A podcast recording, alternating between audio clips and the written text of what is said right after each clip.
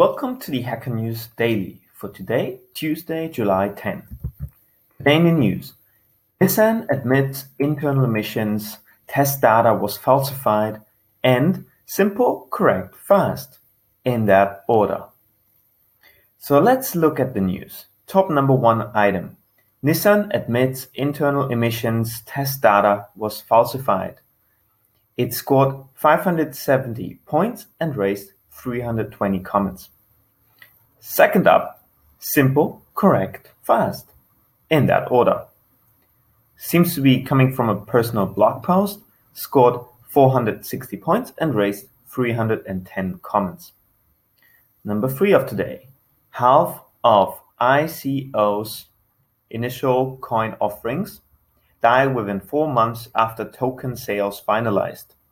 An article from Bloomberg concerning all these like cryptocurrencies that are floating around at the moment. It scored 360 points and raised 280 comments. Number four, illegal production and use of banned CFC 11 in China's foam blowing industry. This article scored 350 points and raised 48 comments. Next up, choice of search engine on Android nuked by anonymous coward from 2009. It comes from the website android, android.googlesource.com. It scored 260 points and raised 70 comments. Number six for today. Apple's shortcuts will flip the switch on Siri's potential. It's a TechCrunch article. It scored 230 points and raised 180 comments. Number seven. Show Hacker News. Browsh, a modern text-based browser. So that's a showcase of Brow, B-R-O-W dot S-H.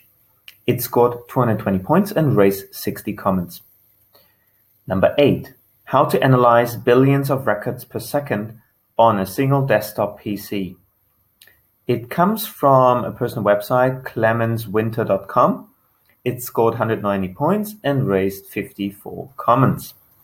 Second to last, NLP's ImageNet moment from shallow to deep pre-training. Comes from the website thegradient.pub scored 180 points and raised 35 comments. And the last news for today, Glow, better reversible generative models.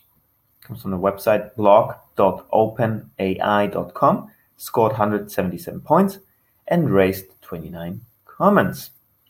So that was the Hacker News Daily for today, Tuesday, July 10, and looking forward to seeing you tomorrow.